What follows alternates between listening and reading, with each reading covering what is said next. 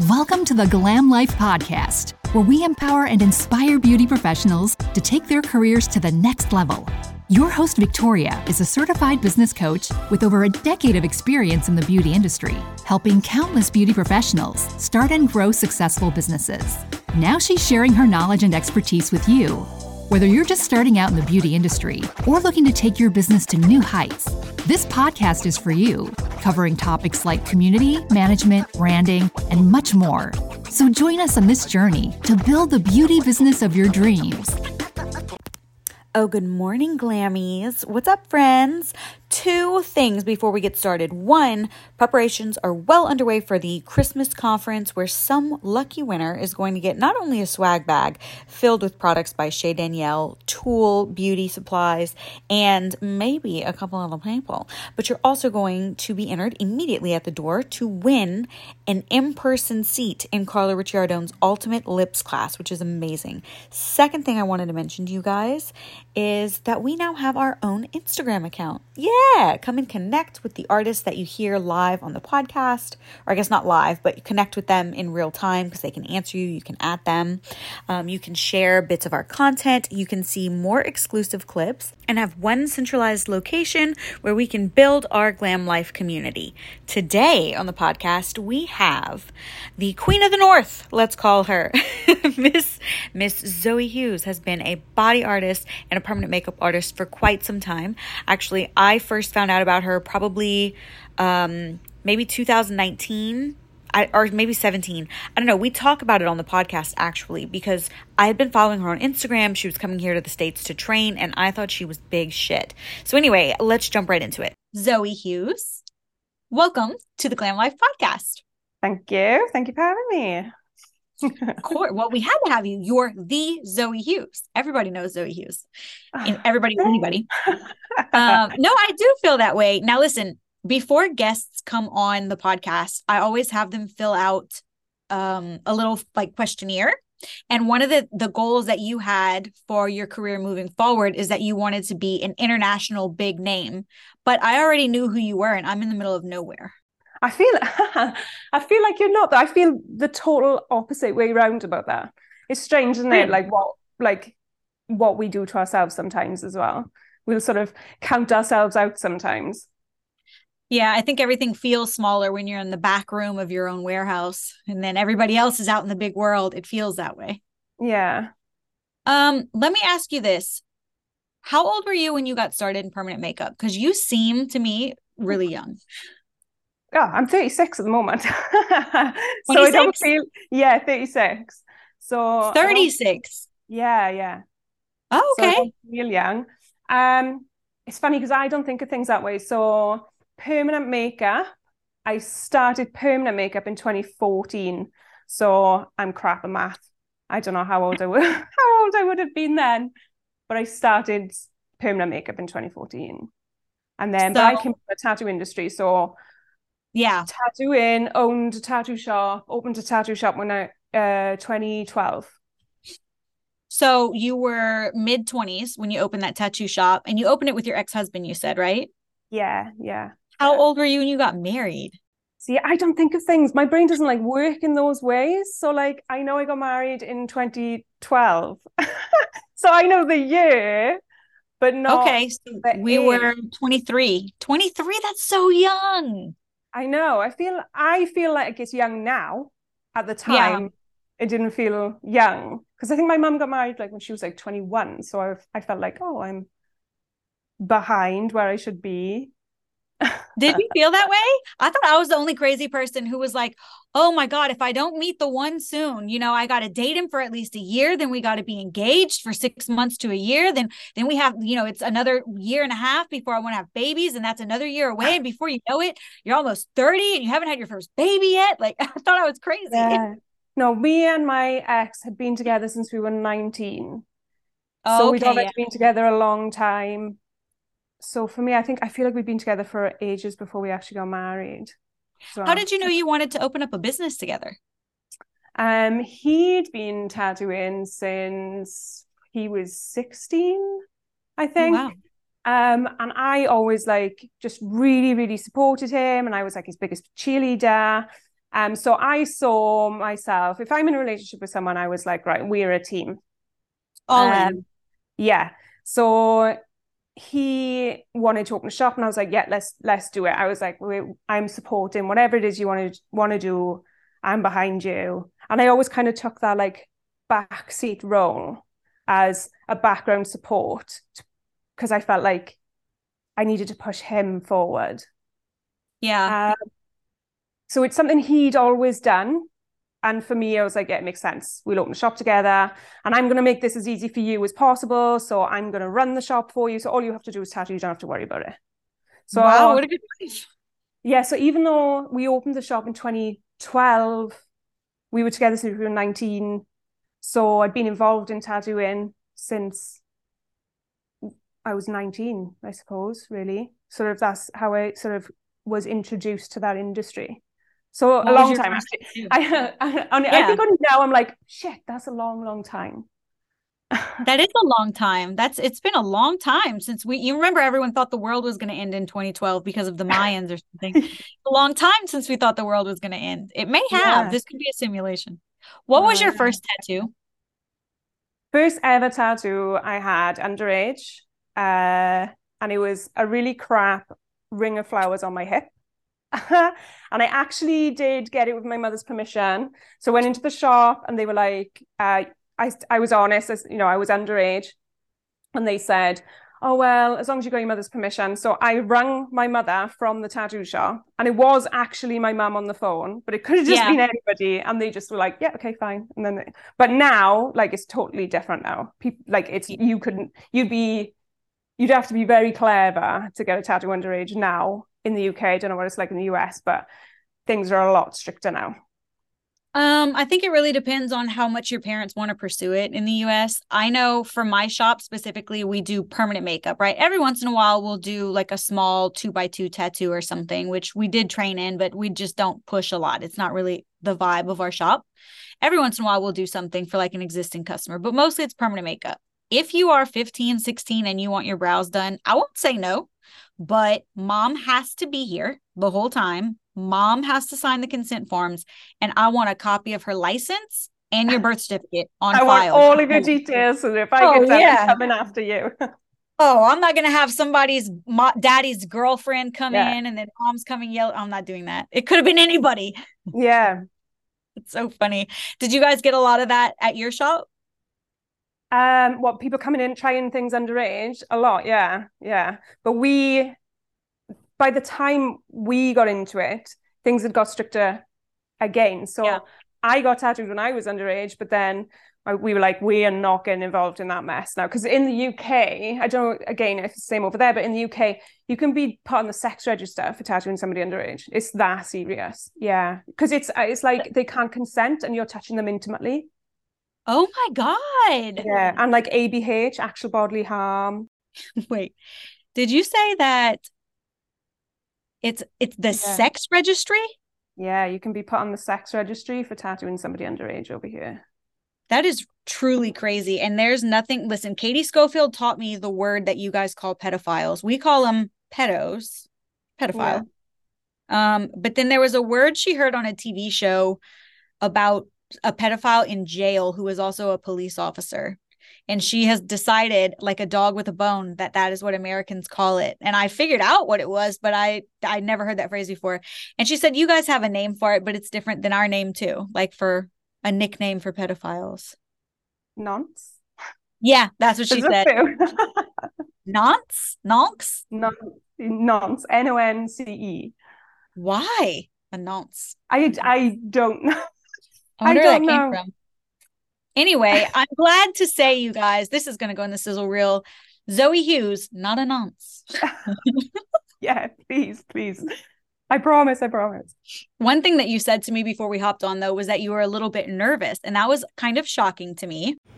Hey, friends, if you are enjoying today's episode, I would encourage you to go to theglamlifepodcast.com.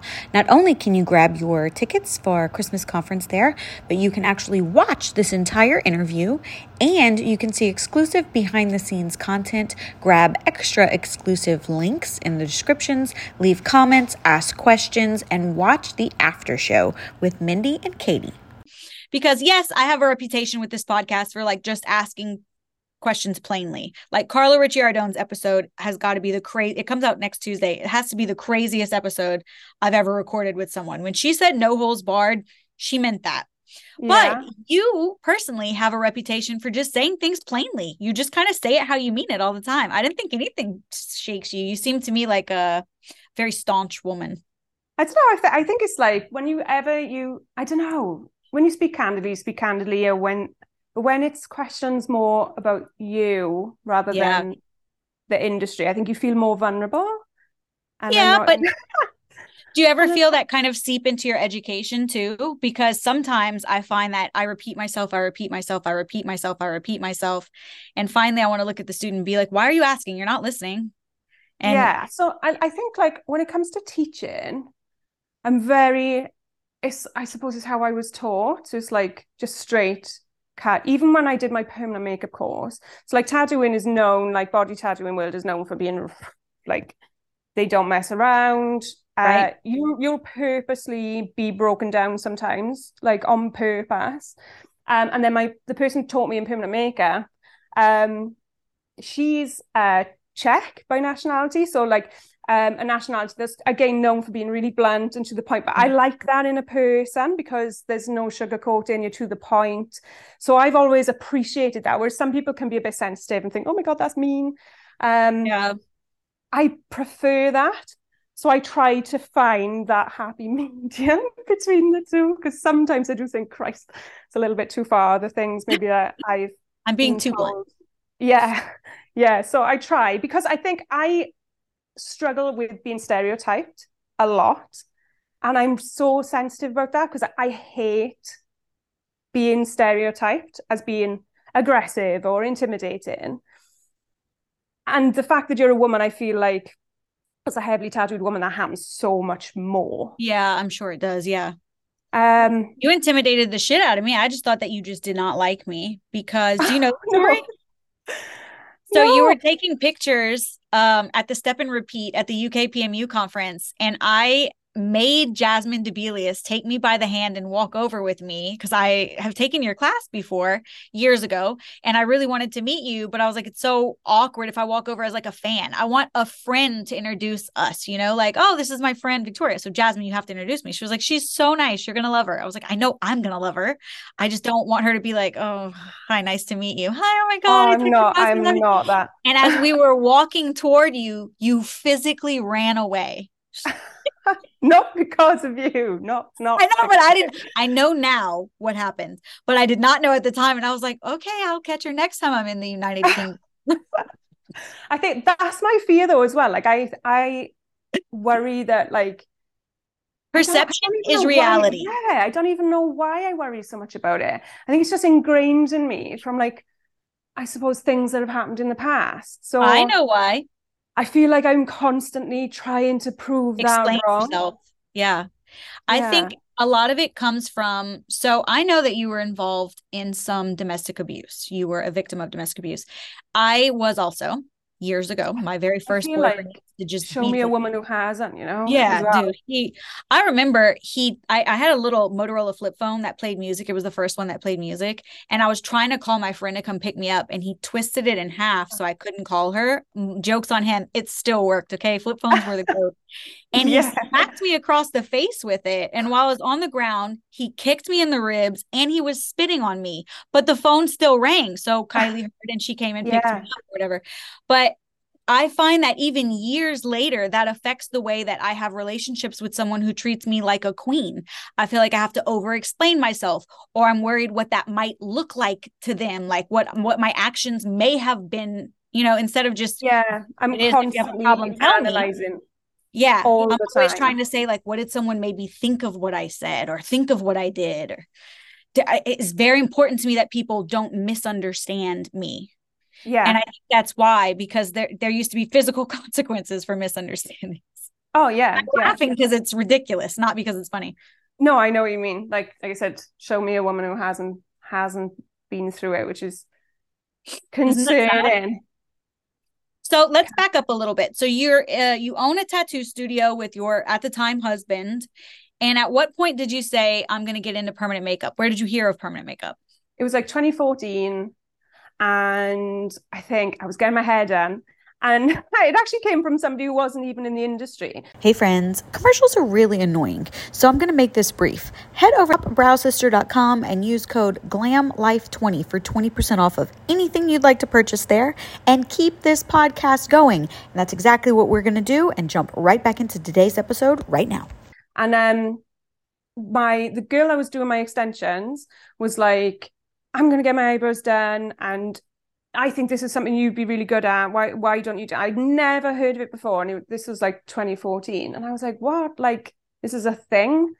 Um, and I researched it and I was like, oh my God, like from a business point of view, that would be absolutely amazing, like an amazing thing to bring into the studio. Yeah. Um, because tattoo studios can be quite intimidating places, especially for women. Um, so I was like, oh, that's that's gonna be that would be just an amazing like business niche, something to have in the business and to specialize in. Um, so I just researched like who was the best. Um, and I found an amazing trainer. So like I'm lucky, like you hear so many people who've had like bad training. I don't think I've ever had any bad training. But then Not I've always done my. Always done my research. Um, so sometimes I can have a little bit of a cold heart sometimes. Um, and I do think that some you can't always put the blame on everyone else. Like, all right, Sure. you end up in a shitty situation. Did you do your research? Like, And also, sometimes you could do great research. I think I put on a very comprehensive and well thought out curriculum. And because of that, I've franchised it. Other people teach my curriculum. They like it so much. Like I could come Yeah. up with my own, but I'll buy yours instead. I, six states teach my curriculum. So the proof is in the pudding a little bit.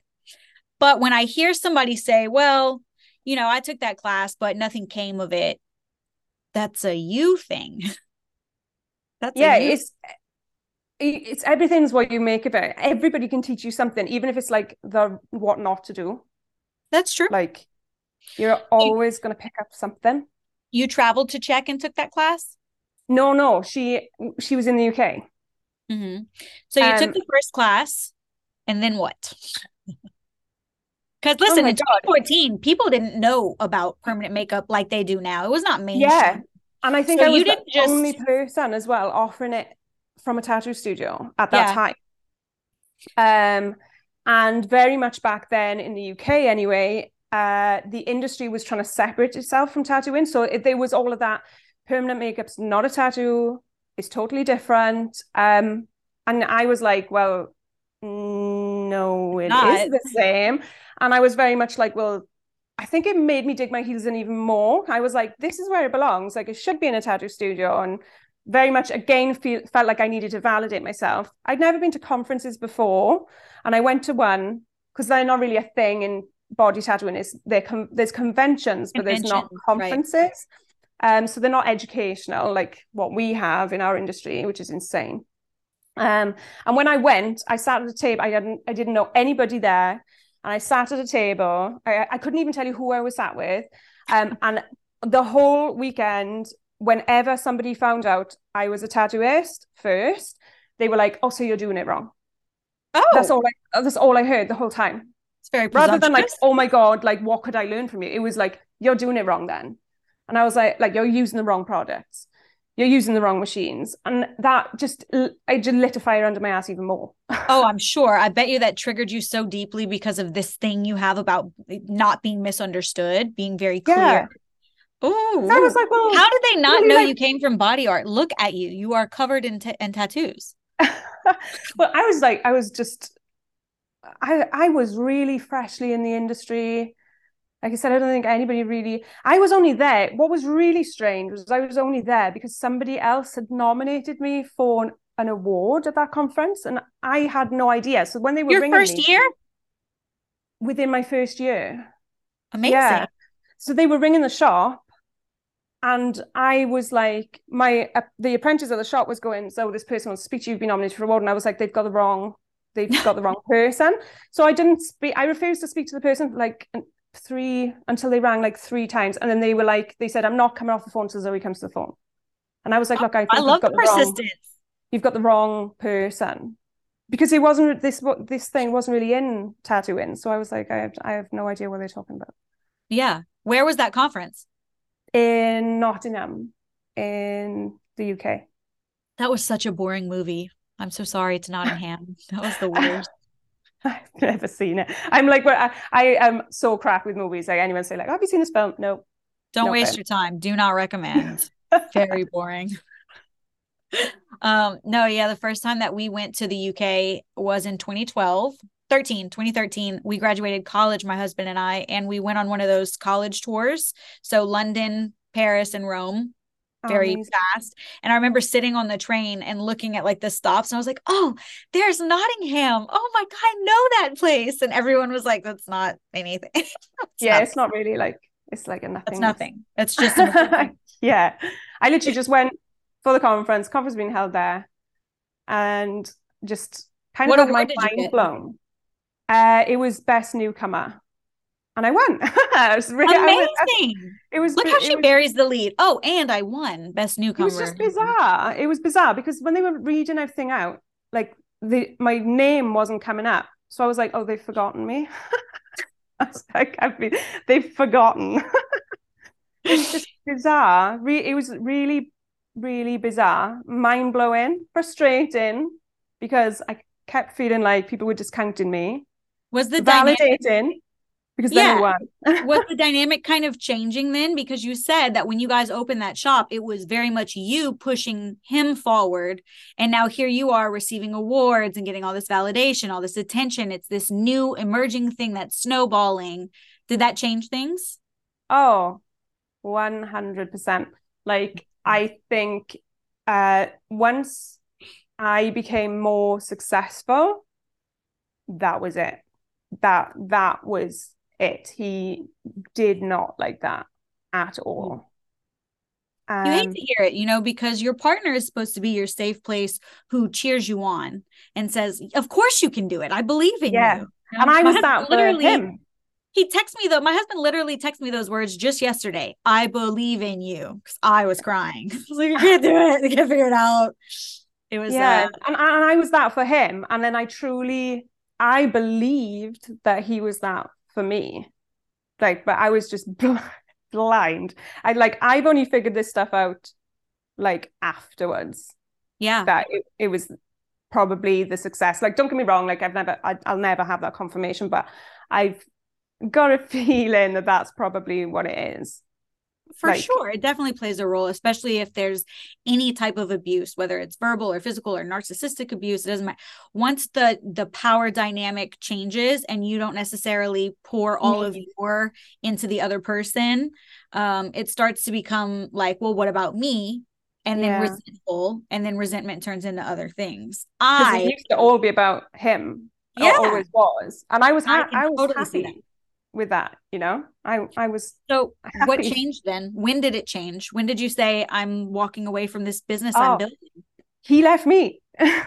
With the I business? didn't leave him. i i didn't leave him. He left me. Um so he we were still working together. Um i went to sleep one night. He would never come to bed at the same time. Um and he came upstairs at midnight on a monday and he went i want a divorce. I don't love you anymore and I was like, what? And I didn't see it coming at all. That I was blind. Did you think he was um, joking? No. I would have been like, no. I, I was really confused, really upset. I didn't really, I don't think I believed him at the time. Yeah. But then in the morning, it was the same and it just devastated me. And then I was doing everything. So he was like saying, he wanted to leave me because of me. I made him feel a certain type of way. I made mm. him feel horrible.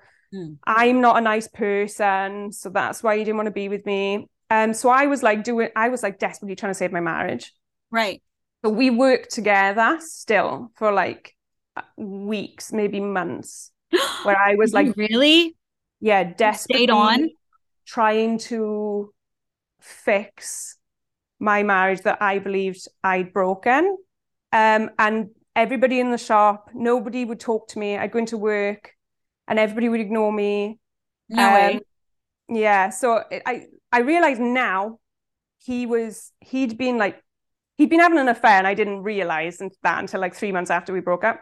With someone in the um, shop? A, a, a, really young client, like much younger than him. A nonce. Um, huh? A nonce. She was legal, but I'm learning. About, I'm yeah. learning British words. Just about, yeah. Um, I'm getting so much trouble. no, no, no, no, no. Um, no, no. She was legal, but a big age gap, and um, but I didn't find that out for ages anyway. When I found that out, actually, it was a relief. Um, but I think he realized like there was going to come a point where that was going to come out. So he was already working on all the people in the shop and telling them like lies about me. Yeah. So everybody hated me. I worked in a studio where everybody hated me. Well, that's a no, shame. I went into work every day. No one spoke to me. It was miserable. And I believed I was the problem. so I, I kept going because I was like, I'm going to fix this and I'm going to work really hard and he's going to see. That's that. really bad, actually. I'm very sorry that happened to you. Yeah, it's like a, like a kicked puppy. It was a client that pointed out to me you need to like in the in the UK we've got Women's Aid, which is like just the most amazing service for like women who are affected by domestic abuse. Mm-hmm. And it was a, a client that came in. She she it's mad, right? So she never actually booked with me. She won a competition and what her husband won a voucher for permanent makeup service with myself. He gave it to her. She came in to get her eyebrows done. Um, just was witness to the whole situation in the yeah. shop. And just from that one coming in and spending time with me and having her eyebrows done and seeing the circumstances in which I was working under, she said to me, Zoe, I want you to, like, my friend works for Women's Aid, and I really want you to give her a ring because this isn't right. Aww. So, what are the chances, like, that, that was an angel that I know, like that she would come in, like she didn't even like she just won. The fact that yeah. she like she didn't even win, her husband won. So like, yeah, and she was the one that was like, "I need you to ring this service," and because this isn't right. So then, from there, when did you decide to? I fuck it, I'll just do this on my own. I think my husband would go. He, my, he would go missing all the time. I was so depressed.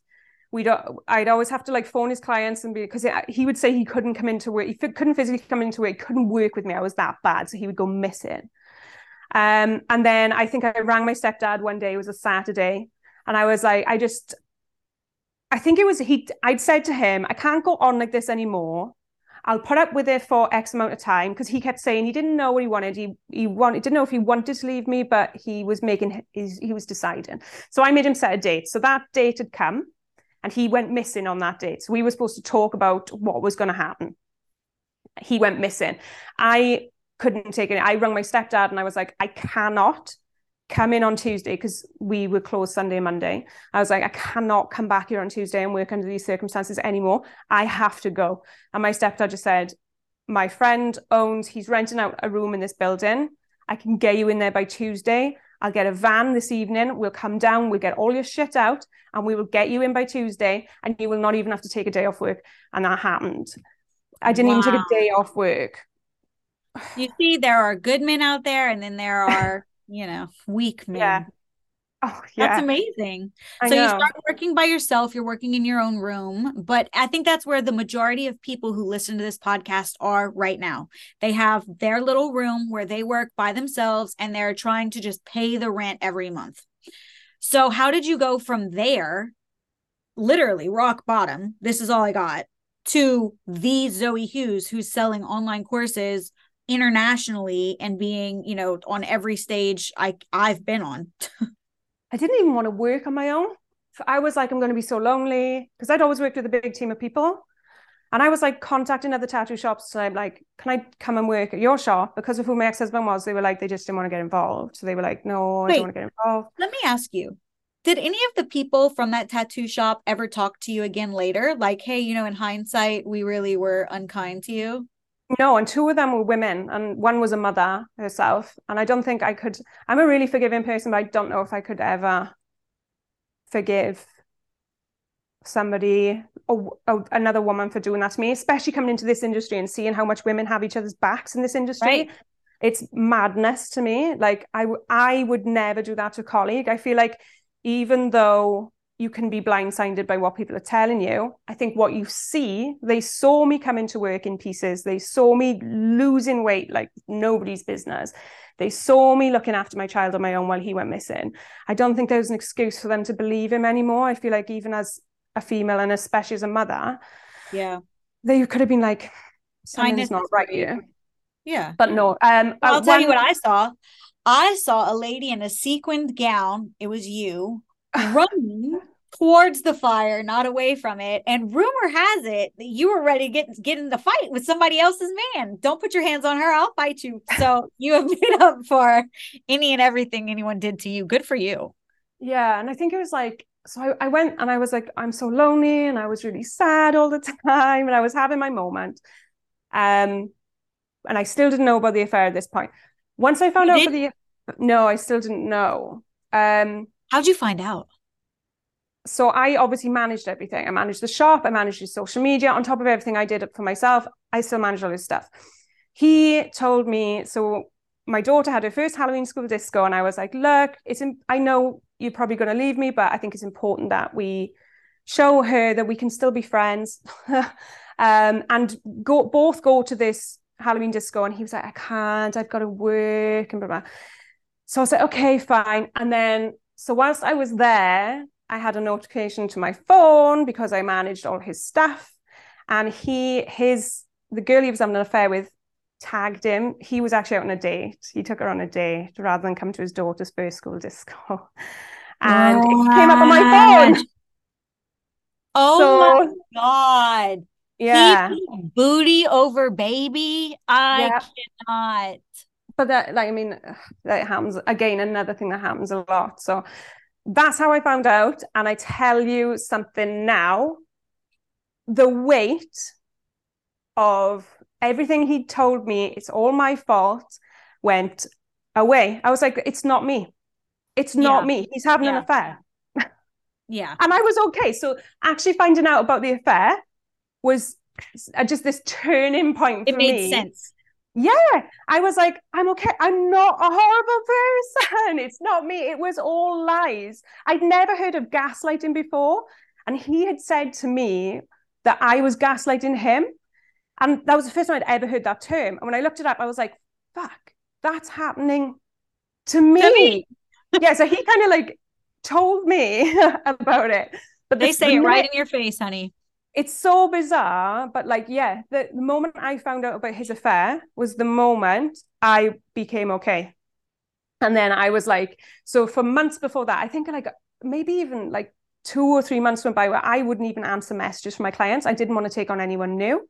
I didn't. Yeah. I I was re- I was happy for this to just go nice. down. And the minute I found out about the affair, I was like, "What the fuck are you doing? Like, what are you doing?" And I buried my head in work because I was like, "My daughter, there's a little girl watching me. Like, she's watching me. That's what true. the fuck am I doing? Like, for you to know that you can do this on your own. You don't need."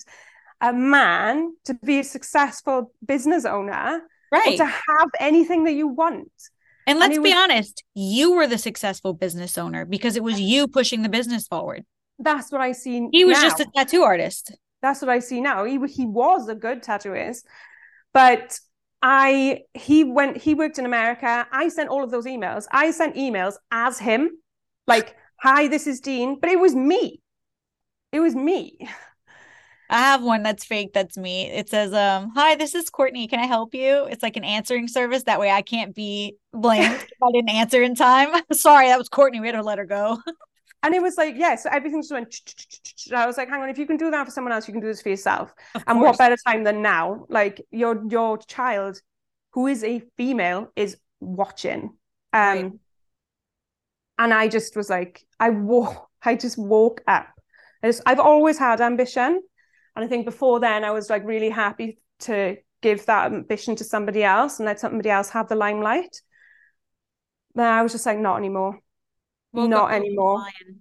Because you can think like he was the last person in the world that like I ever thought would do that. There was like he there was a lot of drugs as well that I didn't even realize was going on. I was couldn't believe how blind I actually was.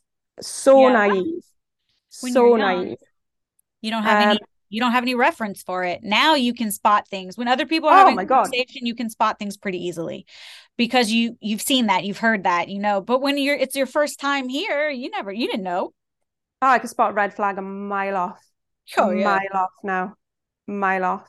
But I everything fell into place from that moment on it's bizarre because that would be the uh, the shattering of some, most people. But yeah. I feel like it dragged me down so much. I would never change anything about the way in which things went, even the most soul destroying things I was ever told, because the fact that he'd said those first and then I found out about the affair made everything okay. Made me realize that none of that was true. Yeah, it you're was like just Bane. deflection. You're like Bane from Batman, you know, like you were you were down in the, that deep pit and you were just working on yourself. You were crafting this monster that was going to become. Because okay so when you like woke up you say and you decided i'm going to run my business as a business what was the first goal? What was the first thing you said i'm going this is what i'm going to do i don't even know. I i just buried my head in work because i think that was you know as unhealthy or as healthy as people will say that is i don't know like it was my distraction. It was my happy place. I worked with women who could relate and understand everything I was going through. And I just started to become really, really empowered. And I realized that by sharing what I'd been through, not only was healing me, because I think if you're heard, it's so important to be heard. Like there's such a big, st- so many women are told to be quiet. That's like, true. Don't keep keep your mouth shut. Don't talk about it. Like why is she talking about it? But being heard is such a huge part of it. Um, and then like people like I just started to love work again. I was like, I love this. And then I realized, you know what, I I've got a USP here. Like, you know, they always say, like, find out what your USP is. My USP, I just realized like there's not a lot of people in this industry in the UK anyway who came from the background I came from. So rather than like regret any of it or see any of it as this sad story, it actually like it's what made me different. And it's like, actually, I do things yeah. slightly differently because of the where I come from. And I, again, I always felt like discounted, or people say, like, I constantly hear, like, you know, permanent makeup not tattoo, it's not a tattoo and it's different. And I was like, no, I'm, I'm done. I'm going to change this. Like, people need to understand it. And I'm going to explain where I've come from. And I'm going to explain why I know what I'm saying is right. Is right. Um, I, I think I just figured out my USP. What is a USP? Like your unique, like service point. Like my USP was the background that I came from. Oh, like like content pillars or like your messaging. Yeah. So like what makes you different? Because we all yeah. do eyebrows. So what what separates me from the girl down the road who does eyebrows? Yes. Well, okay. So I just gave me? I just gave a two hour webinar on this today, but I just have never heard USP before. Yeah, it's like yeah. So what what makes me different as a tattooist to a client, um, or as a permanent makeup artist to a client? Why would you come to me as a client? And then I just slowly dawned on me like, well, I've got a lot to teach actually, and what makes me different as a trainer? My background again. You know, yeah. I I know things or I I've had the privilege of you know being able to watch other tattoo artists work next to tattoo artists who are known all over the world. You know most people like we were saying they work on their own. Yeah. They only get to watch somebody else tattoo when they pay for it. I've got all that, all that for free. That's true. You know? and that's a really solid point. Most people never get as far in their education because every time they want to learn something they have to pay for it yeah and then sometimes it's just not a possibility for some people unfortunately. Yeah. So when you're working in a, a, salon environment a group environment you get apprenticeship included with that essentially because there's really not a lot of apprenticeship available in permanent makeup. It's not a thing like it is with body art. It's not a thing in the uk for sure really. Yeah. I offer um, it but so many people turn me down because they don't want to pay for it. Well yeah i know but it's strange. But if you go to like if you go to university you're paying for their education so what's the difference? Right and honestly? I have a university education, and this one yeah. is better Although, education. Yeah, yeah, yeah. So, like with university, there's no guarantee you're coming out with a job. No, there's a guarantee here. Like it prepped me for this podcast. My degree is in family studies, but uh, like family cycles and abuse and that kind of thing. But uh, but for my actual career, for running a business, for learning how to pay taxes, for raising children, eh, not much. Yeah, the school school of life. But you know what? You're you have a really solid point about that. You have so much to teach because you've been on both sides of it and you've worked with lots of needles and lots of pigment lines and lots of skin and lots of different circumstances and um and some of our very first really good educators were exactly the same. Taryn Darling, she was a body artist first and she was the first really amazing and welcoming PMU artist I ever met. Will yeah. Anthony. I've hosted Will here. He I we do his um his eyeliner class here I've taken Will's class in the UK. Yeah. He boy, he's a body artist, huh? Boy, he really yeah. is. He he barks at you and he's very yeah. from New Jersey. Like I feel like he has the double machismo because he's a guy from New Jersey and he's a body artist. So all these little girls are standing around a little bit intimidated of him. He's like, do what I said. But he's also like such a good teacher. I find no, he's his... like a little teddy bear. He's like a cranky, grumpy old man. He's not old, sorry, Will, but you know what I mean. Like that stereotype of like the grumpy grandpa. Is he's yeah. very that. Like you know, he's lovable, but yeah. it's off-putting when you first hear that voice. And like you were saying, women walking into a tattoo shop are usually very intimidated. Yeah, I think it was the way of weeding you out, though, when it like can you take it or can you not? Um, because you need yeah. a thick skin, whether it's permanent makeup or tattooing or both. You need you need a thick skin. yeah. Um, because if it's not going to be other artists trying to tear you down, your your own clients in the beginning, they'll they'll have you. They'll get you. If they sniff a sign of weakness, they'll have you dude it's it's wild actually some of the first time stories. You know i coach beauty businesses so i've heard people from all over the us from canada from uk wherever especially in those first few years of business who some of the situations that clients put them in are like damn i'm glad that you had somebody to ask because that would have been the absolute wrong thing to do in that situation. Well, I told her that I couldn't work on her eyeliner from, you know, 1942 and yeah. Blue and it's running down her face, but she was really insistent. So she said she'd send me referrals. No. Yeah. I don't want her walking around saying you did. yeah. I know that's what I mean. So like you you you'll have it coming at you from all aspects. So yeah, and like I can seem really mean, like the way the tattooist will sort of break you down, but I see I see the point in it. Like, yeah. And it did me no wrong. Like, it did me no wrong. Like, it gave me a really thick skin. You, you just, you have to. You when you're to. working with students, do you ever get feedback that you're too blunt with them? I get a lot of feedback that people like the way I just say. I like I I don't overcomplicate it and I just say it. Yeah. Um, I'm really sweary, so I do apologize. I'm like, you know, I swear a lot. Um, so if you're offended by swearing, mm, you're gonna have to get unoffended. It's not something I can change. I can't even promise I'll try. Um, no, but uh, like I get it, and that's from the people who've like taken the time to come yeah. me, speak to me, train with me, whether that's online or in person. The only time I've ever heard that is from people who actually have never met me. So they'll be like, oh, yeah. she's intimidated. They haven't actually given me that that time of day. By the way, so how did it how did you start translating this into online sales? Because you were one of the first online courses that I took. I took um an eyeliner class, I think it was, an eyeliner class in like 2000 must have been 16, 17. Oof. Um, and I I knew who you were because I kept seeing you over and over again on Instagram, and I've known who you are ever since then. But I've been I had been seeing you on Instagram, and when I saw you come out with a course, I was so hungry for more education that I was like, take my money, you know, here's my credit card. But how did you get to that point? How did you feel like okay i'm i'm ready the production value is good the the work itself is like easy to translate on a computer that i can charge a couple hundred bucks for this did you think that it would do as well as it did No, not at all. But I think like I'd worked in America, so I'd come over and worked in America Where? alongside my ex-husband. Um, I worked in Nashville. Okay. Um, Oh yes, we Um, spoke.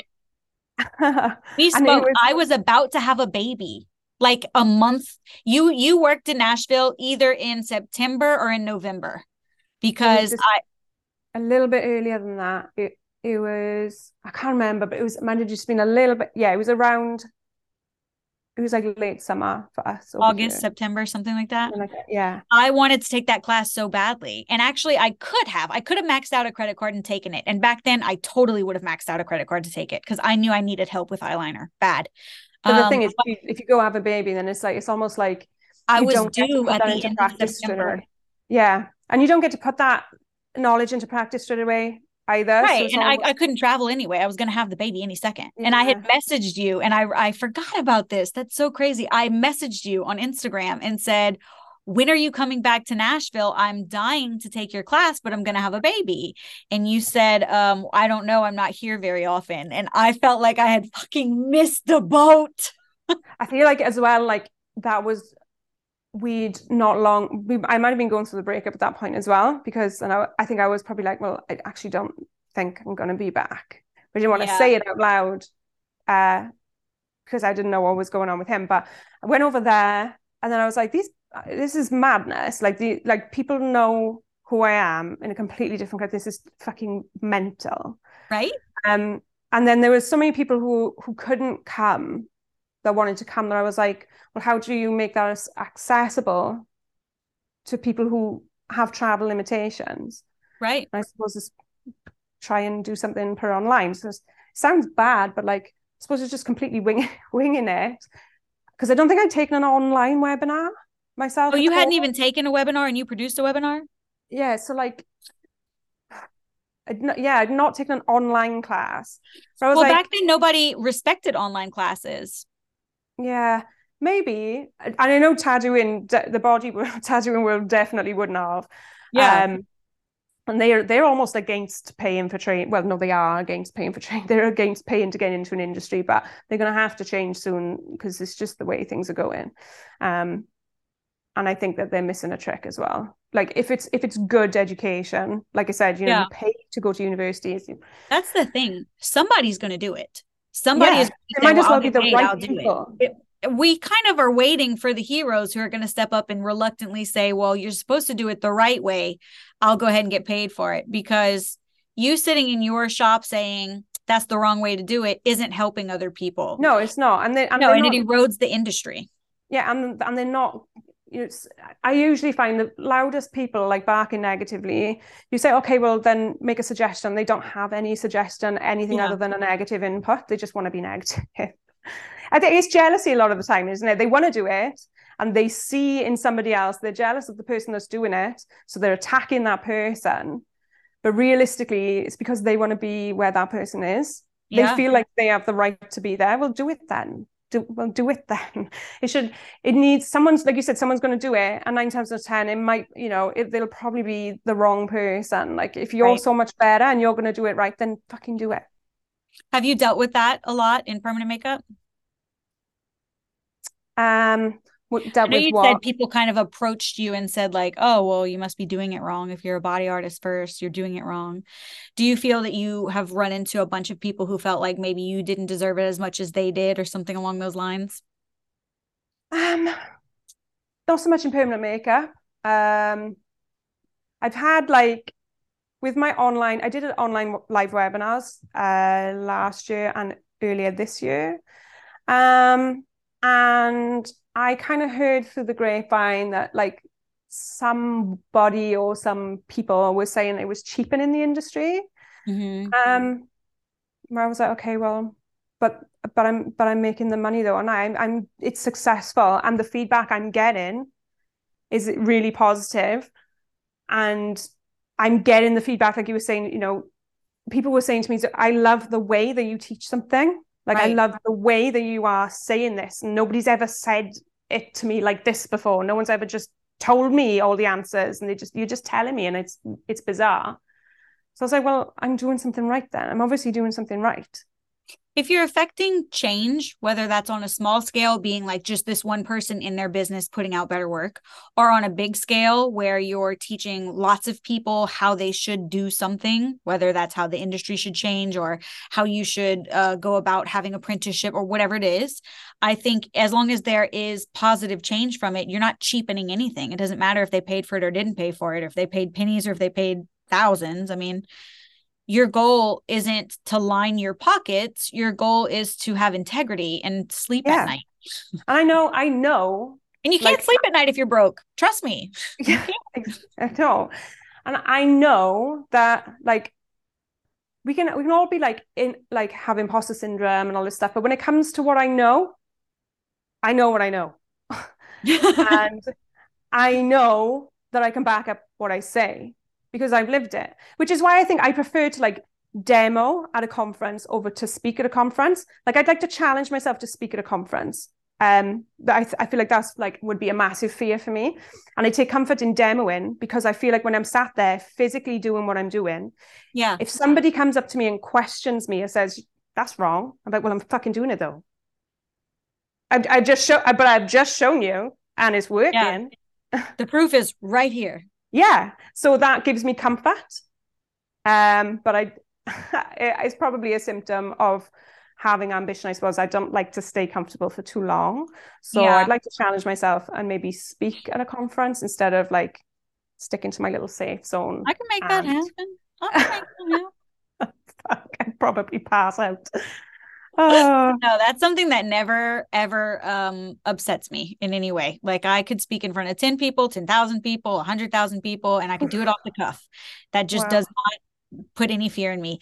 If you ask me to back up a vehicle straight with my husband standing outside the car, I will piss my pants. But I think I, am better backwards than I am forwards. Like I need the back. I can, I can reverse the car. I could parallel park. But yes. But if I reverse the car and I have to go straight and my husband in particular is watching, I'm nervous about it, dude. He's gonna tell me I uh, straighten the wheel out. Yeah, yeah. something. Everybody has something. It's okay if if public speaking is not your bag, but I think that you're still very visible on a public stage, on a worldwide stage. I mean, I'm telling you, I live in the middle of nowhere and I know who you are and and you ran away from me and i still was like I didn't. somebody somebody I didn't. me up at her so you're at least a little approachable. I didn't i didn't i promise i promise. And it, it was it was devastating actually like you're fast was, too. Oh it was like it's like i would never change anything at all about that evening. I'm obviously devastated that i didn't get to spend much time that evening. And I w- did panic afterwards about how that would look. Again coming back to like always worrying that i would i i think i was just like oh my god people are going to think that i thought i was too good to like be there. oh yeah because she like where is she? She's not around. Yeah. yeah. Oh she didn't bother coming. Um but there was a reason i wasn't yeah. there and i would yeah. never ever have not been there for that person no, so we threw hero on she wasn't ditching the party. I ditch parties I'm there for the first 20, 30 minutes, and then you don't see me again because I'm already in my room in my robe with my wine and my husband. I was ready for a dance. I was like really because because again, I think like that was the first conference properly in the UK. Um, we've had there's there's been a like long time conference drama in the UK. Like, I know all about it. I've yeah. read the legal paperwork. yeah, I got burned as well, and a lot of us got burned um, so this was like the first one, and it's the only one in the UK, if, if I'm not wrong right now. Well, no, there's WULOP as well, but it's slightly different. It's a different kind yeah. of uh, way of doing things. But I was saying to Alice, I was like, you've got such a massive opportunity here. Oh, uh, yeah. you, have, you have no competition. Like, if you do this right, like, you were going to restore everybody's faith in like UK conferences again. No pressure. well, she, I mean, she could handle it. No, she she can very well handle it. She is my UK distributor for my numbings. Yeah. So we have little not meetings, but you know, we meet on a Zoom chat and talk for an hour or two every once in a while. And we talk about it. And I know she went through it throwing that conference yeah. together because it was very difficult after everything that had happened yeah. to get people to say, Yeah, sure, I'll buy a ticket. I'll be involved. Or yeah. even be involved as a speaker, as a demonstrator. Know, people were completely scared off, and rightly so. Well, they lost they, you know, but she's coming here in December. I'm having a conference at my shop. It's a one day conference. It's a benefit for Toys for Tots for Christmas. Amazing. So she, she's coming and she's speaking. Um, I don't know what she's going to talk about, but she said, I invited you to mine. Why haven't you invited me to yours? And I was like, because it's, you know, it's small and it's kind of local. Like it's just people in the South, really. It's not like people are traveling here from, well, Veronica's coming from Czech Republic. She said, and I'm coming from the UK. okay, come on. I'm so excited. We got Kingdom. yeah, she is Superwoman. She stepped up to the plate and she really, you know, that was restored, a great conference. Restored everybody's faith. That was a great conference. I really enjoyed it. I had so much fun. And I went straight from that conference to WULOP in Miami. And that was a whole different experience. That you're right. They have a totally different way of doing things for WULOP. Totally different, like setup, isn't it?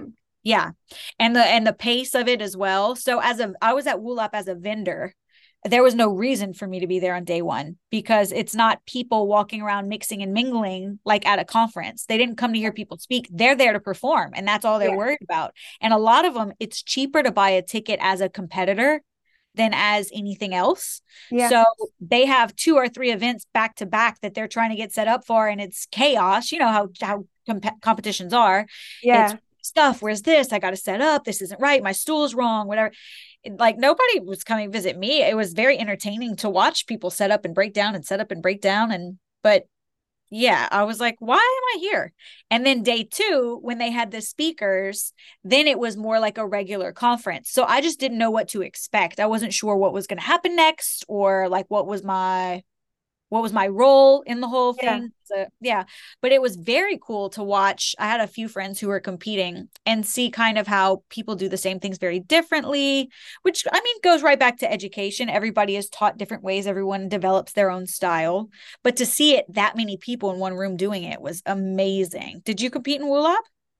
No, I've never been to WULOP. Ever. You never been? I was no, no, never been. Um, I was aware of it slightly, and then now I'm more aware of it. Yeah. Um, and I know it's like a completely different format.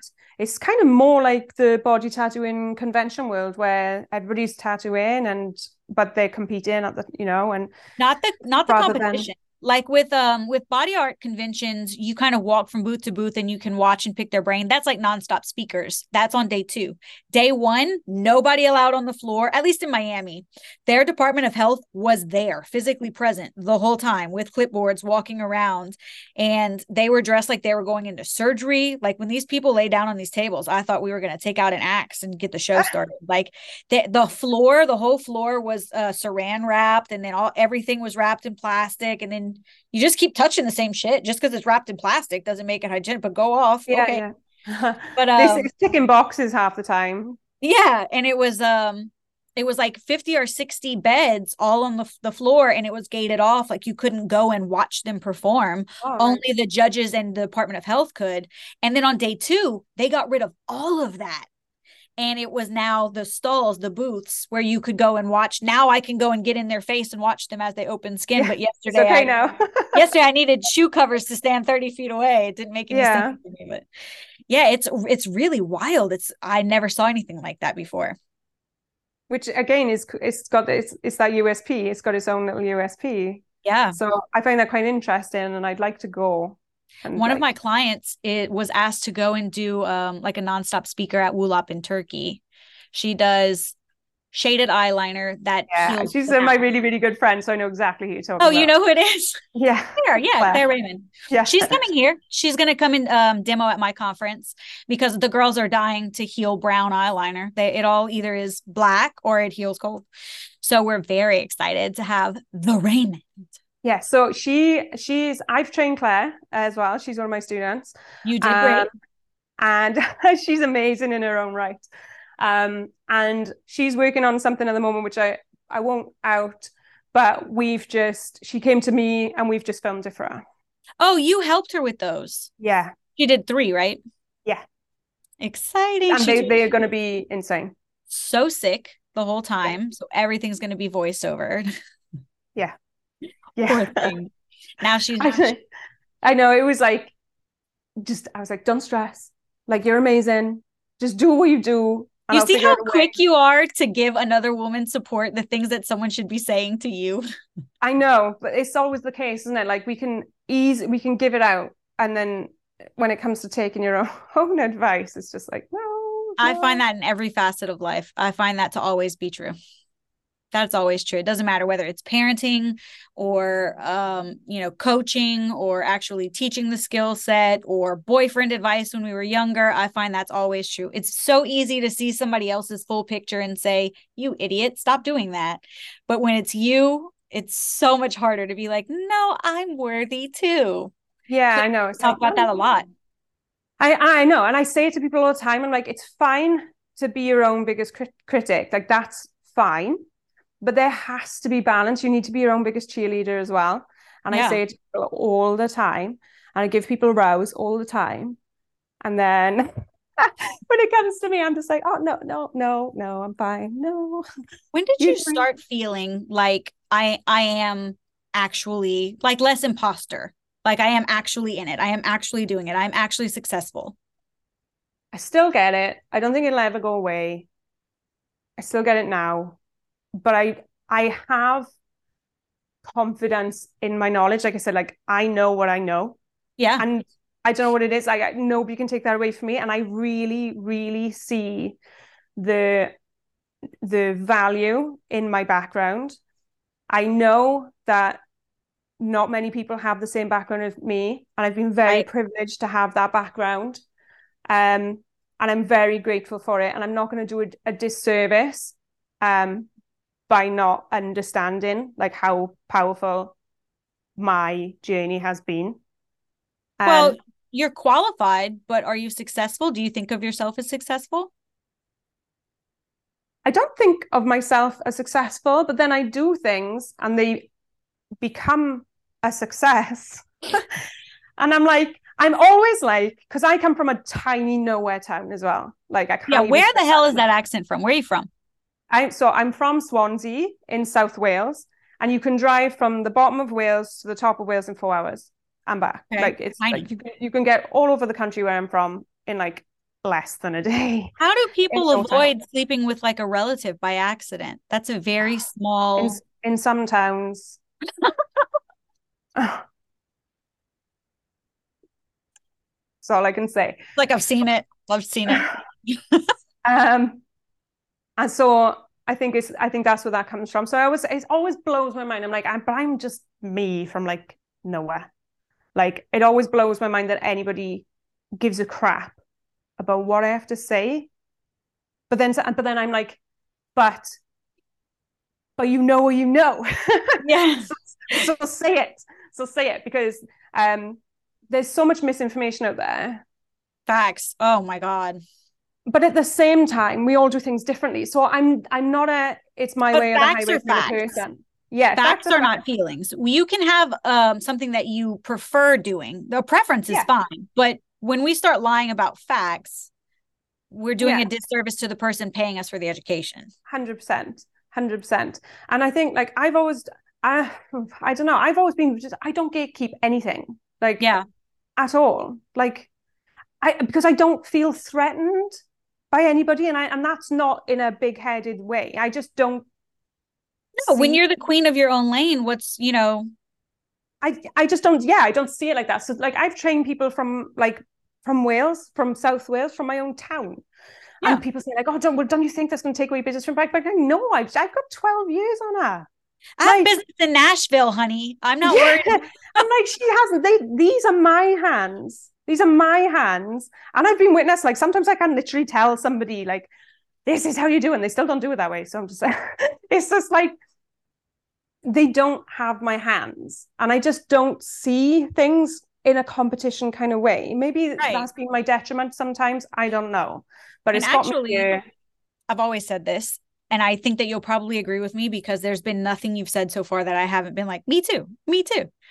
If I, as an educator, ever worry that my student could take clients from me, You did a then good job. I should stop being an educator. You've probably done a good job. If you taught them that well, they're going to steal people from you. Like, Literally, first of all, you can't take clients from me. no. There- that's not your my client chooses if they want to go somewhere else. You didn't like come in here and take them by the hand and drag them out of the building. And secondly, if my students aren't booked up and desirable, I'm a shitty educator. yeah, yeah. That's and how that's dare I look mean. at the people I'm training as competition? You, I'll say you- it often. Don't judge me by my work. Judge me by my students' work. Like, yeah, You know, I'm not aware. I could be putting myself right in the fire line here. I'm not aware of anybody who's said, oh, "I went to a class and it was crap. I didn't learn anything." yeah. Um, I speak. I've never heard that. I, I'm listen, sure I'm in the PMU scammers board. Okay. I watch that board consistently because I'm terrified of it. I'm in the PMU scammers board. I've never seen your name dropped. And, you know, and I'm not saying that that's not the case because it could be the case. It could, it could be the case. Um, but I will give everybody everything of me. I don't Yeah. gatekeep anything. If you know, it's it's up to that person then what they do with that. That's what I hear the most from these. Okay. So if I'm coaching someone to craft their own curriculum or to become an educator or whatever, and they say to me, that's a, the first red flag is, well, you know, I don't want to tell them everything because then they could take my whole business. First of all, then your business is like a balloon, like it's not stable at all. And secondly, don't be an educator. You, Yeah. if you're going to say, I'm not going to tell them everything, my grandmother used to do that. She, we're from, uh, Mar- not me, but our family is from Lebanon. We are Lebanese, and she knew the recipes, right? Like the family recipes. It's our kibbeh recipe, it's our tabbouleh recipe, whatever. She would teach each of her daughters-in-law the recipes, but she would leave out different ingredients in each of the recipes she would write down because she didn't want her sons to like their tabbouleh more than their mother's tabbouleh. I live for that pettiness though sometimes. Like, honey. Now the but she's dead and the food sucks here. Like and I'm a girl. I'm supposed to cook that now. And I don't know how to do it, Ina, because you left Yeah. out the ingredients. So it benefits her in the short term, but long term, she actually hurt her own family. yeah. So I think that when we think of it in those terms as educators, being really short sighted, you're shooting yourself in the foot because your only legacy, you're not going to tattoo forever. Exactly. And I only Legacy. want clients that want me. Yeah. I, I don't want to convince somebody to come to me. I want them to come to me because they've done their research. That's Like my ideal client, a well informed, well researched client. That's who I want to be working on. Like, I, I don't want somebody who's just picked me, who's just ended up in my studio because I happen to be 10 minutes down the road from them. yeah. Like, great, but Oh, that's not my ideal client. They're always the ones who are gonna pop up later with like, "Hey, baby, can you do this too?" Like, no, Yeah, oh, or this is like, there's one half a millimeter difference in this one than this one. I'm, like, you're pulling a stupid face. That's why that's happening. They'll send you a selfie. Like, I'm like, "Oh, really? Um, but yeah, it's like you said, it's like you can't take my clients because my clients choose me, and I that's what I, I only want to work on people who want me to work on them for the Right. reasons you know that they've looked into. How that's an you- that's an educated client. That's a client who's not going to give me Exactly. problems. I was gonna say, how would you call that? But yeah, it's an educated client. That's exactly what it, an informed, educated client. It, the more you inform them on the front end, the less red flags and questions and late night texts you're getting at on the Yeah. back end. And it's so much easier to inform them beforehand when you haven't touched them yet and they're listening than when they're at home staring in the mirror not listening. So like So- I get a lot of people who will message me. So I don't offer microblading. I'm trained in it. Trained in it years ago. I don't offer it at all. Um, but I I'll still get a message. Um, hi. Um, I I want microblading. How do I make a booking? Um, and I sort of figured out over the years that actually over here people just use the word microblading. They think it's just a term for permanent makeup. Because Yeah. I used to explain the difference. I'd go into this whole paragraph with these people, and I would not, they'd leave me on red because they were like, "She's bored the hell out of me." Um, they don't care what the difference is. So the way I kind of tackle that is I I send them and I'm like, "Hi," because if they say that to me, I know they're not an educated client. Because if they looked at my work and they knew who I was, they'd know I don't offer microblading. Right. So they're either not med- not an educated client, or maybe they are. They're just using the wrong word. So I will like reply to them and be like, "Here's a link to my Instagram where you'll find all the updated photos of my work. If you like what I do, that's what I can do for you, and this is how you make a booking." Because I've had before as well someone be like, "Oh, can you?" They'll send me a picture of somebody else's work, and I can't replicate because I only have my hands. I don't have their hands, Right. And I'm not sure what it is about that that they like. And I, Well, I feel I, Can I tell like, you what I like about your hands? You keep you're very animated right now. You're talking with your hands a lot. Yeah. Are you engaged? yeah, I'm like, I, I'm always really No, like. are you whole body's in it. engaged? Oh yeah, Don't engaged. yeah. June. It only recently June this year. Well, congratulations. Does he Thank work in your business with you? No, he um he's a professional videographer. Oh, okay. You told me he does all the tech. So I didn't know if he meant like he handles all the tech for your webinars or what, but he's a No, he is a professional videographer for um a football team, like um a professional football team. I just watched the David Beckham documentary on Netflix. Did you watch it? I haven't seen it yet. No, I want to. I want to. It's meant to be really, really He good. was hot. I had no idea. Damn. No, it's meant to be really, really good. Yeah, it was it was really good. That was crazy. Yeah, sorry, I didn't mean to interrupt you. I was just like you kept blinding me with it. It was Ah. shining right at me. How did you guys meet? We've actually known each other since we were 15. Oh, even longer. yeah um and he's very different to me uh he's very quiet and calm and logistical and a problem solver um and i never re- i was wild when i was younger and i was like he's he's too quiet i never really noticed him that much um and then a couple of years ago when i was newly single because i was married for most of my 20s so i was like i'm Right, single i'm i'm now single i'm reliving And my 20s now woman and a mom. yeah, like I'm reliving my 20s now. Like I'm having fun. Um, and I'd gone out on a really bad date and uh, I left early and I was like, I don't, Jimmy, I'm all done up. I'm ready to go. I don't want to go home early. And we have mutual friends and I knew his friend would be out. So I went up to go and meet them and he was there and it just went from there. Nice. It was just, oh. you know, you keep when somebody's kind of always on the peripheral, I feel like life is getting you ready for that relationship. If you had it too soon, it would be like the right oh, it wouldn't have worked. It wouldn't have worked. I was Yeah. wild. It wouldn't have I worked. met my husband when I was 15 also. He was beating up my boyfriend at a party. And we didn't talk for like, I don't know, probably six, seven, eight years, something like that. So Yeah. we were years in, in college and ready to start dating each other. That's so funny though. I find that this dynamic works so well. And I we talk about it on my podcast constantly of people who their husband is the opposite of them, both in the relationship, like the way that you guys are, you're the face, so you're louder, you're more vibrant, you're more friendly, and he's quiet and you know off to the side Yeah. and he handles the computer the spreadsheets the camera whatever. so many people jody stosky Car- well stevie is front and center with carla but jasmine and scott like uh kat and um taryn i just find that so often the case yeah, that's a he's combination he's completely grounded is me. he really tattooed Doesn't have a single tattoo. no, not a single one. And he's just a complete calming, like you said, he's a problem solver. I'm a panicker, and I think I think that's um a side effect of what I've been through. I panic, and I go, you know, I can go straight to there, and I'm a worrier, and I'm always worrying. And if I go to him with a problem, it's you might not know the answer there, but he's like, we'll figure it out I will fix this. Like we will fix this. By the way, aren't those just the magic words from someone who, you know, your home used to be the the place, the source Oh. of the anxiety, and Yeah. now your home is the place where somebody says, "We will figure it out." Yeah, We'll it out. complete and utter safe place. Whereas if I would go to a pro with a problem to my ex, it would be it's about to become a bigger problem. Whereas I could go to like my partner now, Gareth, with a problem, and it's not a problem. It's Yeah. not. It was never a problem. It he's he's started figuring it out before you even told him. I love that. Look at you.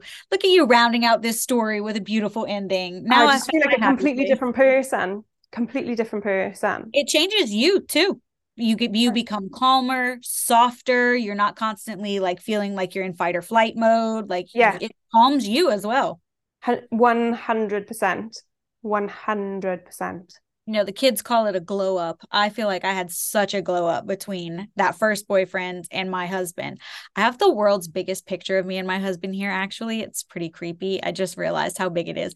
So I have like a, a whole wall filled with photos of people who came to the grand opening. I have one of me and Will, actually. But me and my husband's is in the center and it's so big. It's like comically big. I feel like he's actually physically right next to me. It's so funny. But To that's nice, isn't it? Like to feel comfort from his presence rather than Oh yeah. No, he's um he works in the oil field and he's, you know, sometimes he's here, sometimes he's not, but he's the number one everything at our shop. He built the shop for me. He, like 6 months I bought a warehouse and he turned it into a shop. He did the plumbing, he did the walls, he did everything. And now Yeah. he's painting the building and he maintains the building and he fixes the drainage and he finds problems I didn't know were problems. I didn't know we had like a broken water valve at the front of the road. And he noticed because everything's on auto pay, right? He Yeah. noticed that it was like $400 for water one month. And so he dug a hole and he started fixing the pipe. And he never said anything to me. And he didn't say, You owe me $40 for the Yeah. pipe. Never said anything. I was just like, What are you doing? Fixing it.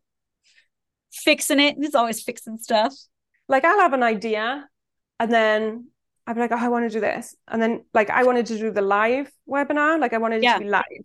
And I think the reason I wanted again this constant need to prove myself. So I was like, I want to do this live because I want people to see that again, I know what I know. Um, and I'm going to prove it to you and it'll be in real time. And any problems that come up, rather than this being it being this like perfect polished webinar where you know we can stop the cameras if something goes wrong and make it look like it never happened. Like I wanted to do it live because I wanted again, I felt like I needed to prove myself. And like so I was like, how how am I going to do that live though? Like what are the logistics of doing that live and allowing people access from all over the world? And he was like, I I'll make it happen. And I've done three lives now. Wow. What's, your, what's your record number of attendees? it was my second lip one and i don't even count it anymore because it i still get people messaging now like oh my god my friend has done this and they want to attend how do, how do i get access so I, I still sell like the replay Yeah. even though it's not live anymore i sell the replay of it and i, I wasn't even gonna the second one was the lip one. So i did two lip ones and a brow one. So the second lip one i wasn't even gonna do because i was like well why would i just do it again? Like Yeah. I didn't see that I didn't understand like why why would I do it again? Uh live because in my head I was like it's just gonna be the same. Yeah. I think I just completely discount again it's that discounting yourself before you've even like done anything. You're thinking of all the reasons for why you shouldn't do it. Right. um and it ended up being like the most successful one which is mind mind blowing to me. Like again because it's like I'm just little old me in Swansea South Wales where like we're so small we have our own language. And oh, like yeah. and I'm like this person from somewhere else in the world wants to hear what I've got to say. Like it just just blows my mind. But then I'm like but you've got something to say and you do something Yeah. different. I do it in a different way. I see I come at it from a different perspective. Um so I came into it already knowing how to tattoo. Because I believe like yeah you can learn to draw a brow in a week but to tattoo it takes years. Until you've worked on lots of different skin types then you can't call In your yourself a work. Yeah. Understand your pigments, understand your needles, Yeah. depth, pressure, hand speed. There's a lot that goes into there's it. so much so much So what's so much next that, like, then? I want to do like um I want to do some mini webinar series is I also want to I also want to write a book um yeah I don't want to say too much as well that's in things I because I haven't even like Well, these aren't plans. These are dreams. So maybe you do them, maybe you won't. But what like what tickles your fancy? Um, and I definitely want to speak. I want to challenge myself to speak. That's my biggest fear, I think. Um, I just have ideas all over the place, and I and I don't I don't know. I love it. I Where do you, speak. Where do you think you could provide the most value next? I it's like the technical side of tattooing. Mm-hmm. I feel is my my strong point. Like your machine, like why you are using that particular machine for that particular procedure, what how that machine works, what is it about that machine that makes it better for one area of skin over another. Tech tattoo. Right. Yeah. And, Sorry, Tess. Yeah. Tech tattoo. You can have it. all, and all of that. So like the the the deeper knowledge behind why things work. Yeah. Like how we are creating what we create. Because art is like it's all of you. Like it's not just something that you can learn and switch on and off. Of course you right. can learn it, but it, it has to come from all of you. So like if sometimes you can be like I can't work on somebody if the vibes are off, if I don't get along with a client, like I will never think that what I did was good ever. And it'll and it'll be because something the the ingredients of the environment weren't correct. And as artists, a, is that a definable quality? I don't know. I just I, I just don't know like, how you teach like okay this one ingredient is the vibe. no, because it's multiple it's multiple things. There has yeah. everything has to be right. Everything has to be right because art is so much more than like a process. Like yeah. I just turn my machine on and I'm going to put my hands here and I'm going to do this no. and it's going to work. To create beautiful work, you have to love what you do. To love what you do, you have to understand what it is that you do. Yeah. Uh, and you have like to not... you have to see into the future, right? Like you have to know how this is going to affect the outcome later and why. How do these things mingle together? How does this needle yeah. and this pigment and this skin all hook up together basically? And like art is so much it's you, you're giving yourself. It's hard to put into words, but you're giving yourself. So if you're if something's wrong, if your head is not in the right place, I tell my students all the time, so I'm going to give them all of the knowledge I can so that when they see, so I teach in a way, um, so I do one pass lips. That's what I'm kind of known for. Yeah. And the way I do it is I get instant saturation and I just do it in one pass.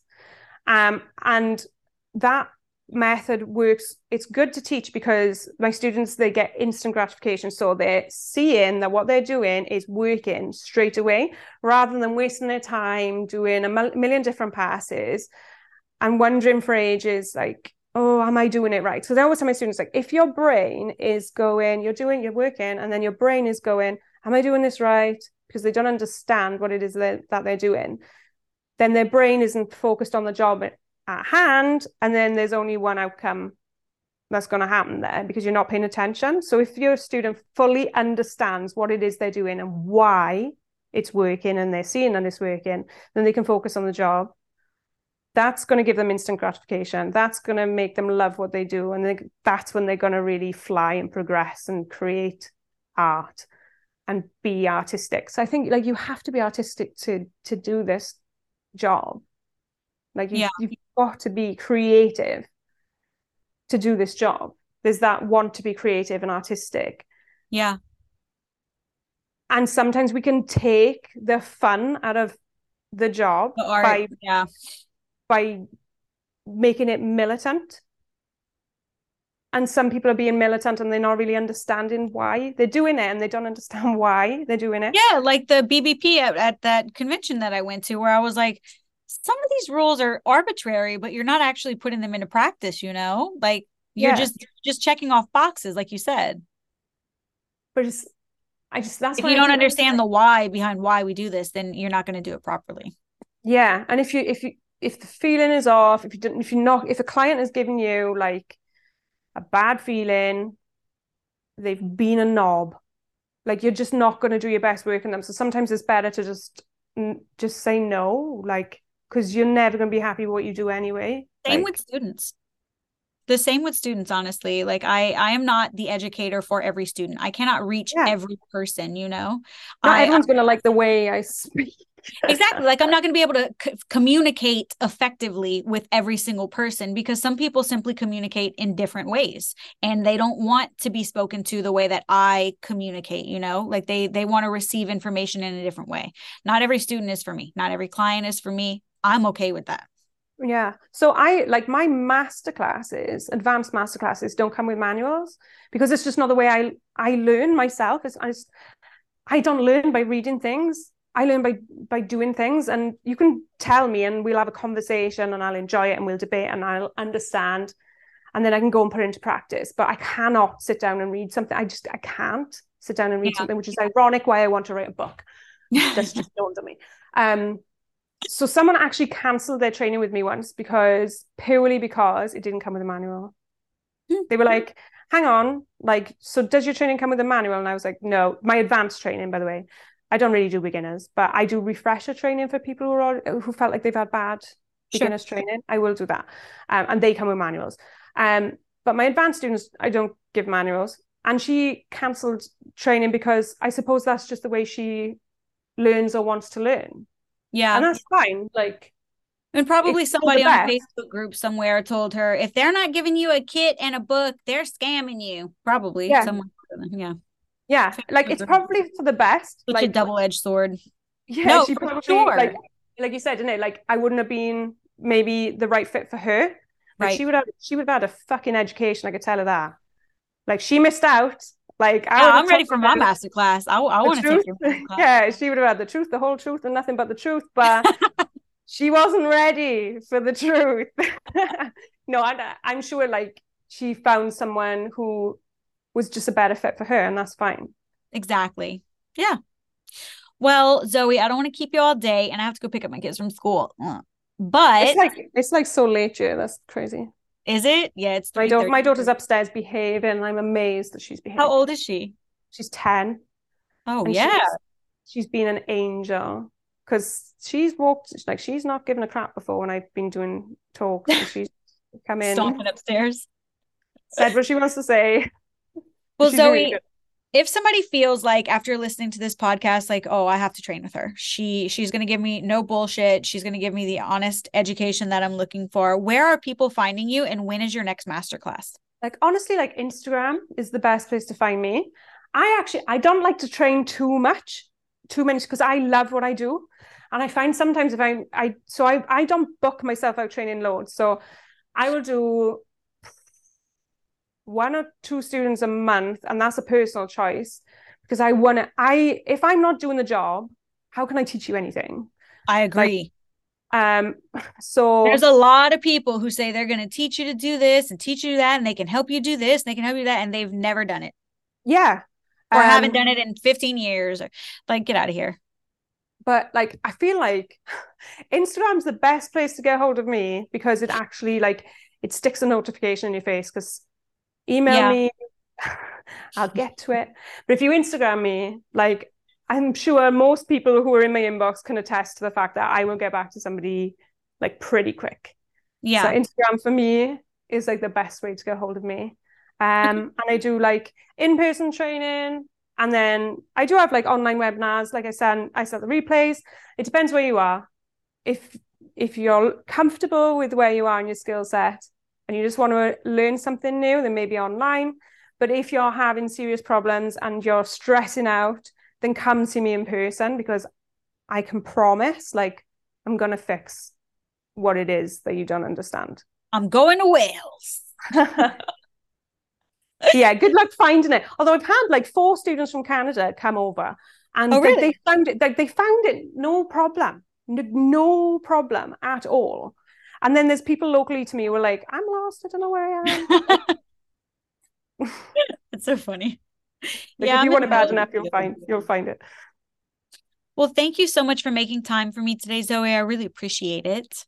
Um, I, thank you for asking me. Like it again blows my blows my mind again. I'm like, I want to hear what I got to say. I don't know if I've got anything to say sometimes. I oh, I, I think you have an incredible story. And I couldn't believe that you said yes so quickly to the podcast. I was like, hi, nice to meet you. We didn't meet when I was in the UK, but I uh, I wondered honestly, if you'd come on my podcast you've never heard of. It'll be yeah. it'll be because I don't know, it was the wrong time. Maybe we would have both fallen and broken our necks or something. Like like maybe and it was divine intervention that it just didn't happen. But that's the way I like to see things. That's the way I like to see things. Like it'll happen, but it didn't happen then for a reason. It'll happen. I'm going to come to Wales. Something there's something bigger do, for me and you. That's why we're gonna do one one pass lips, and um, we're going to speak at a conference together next year, maybe Jakarta or something, and then we'll go, you know, to the islands for vacation afterward. and we'll write a book that, like, I'm not going to read because I don't read books, but I wrote one. You're so goofy. Big shout out to Zoe Hughes. Thank you so much, my friend. Yes, I'm using the word friend. Thank you to my new friend, Zoe Hughes, for making time for the Glam Life podcast. And thank you all who tune in and listen to the Glam Life podcast. Shout out to you guys.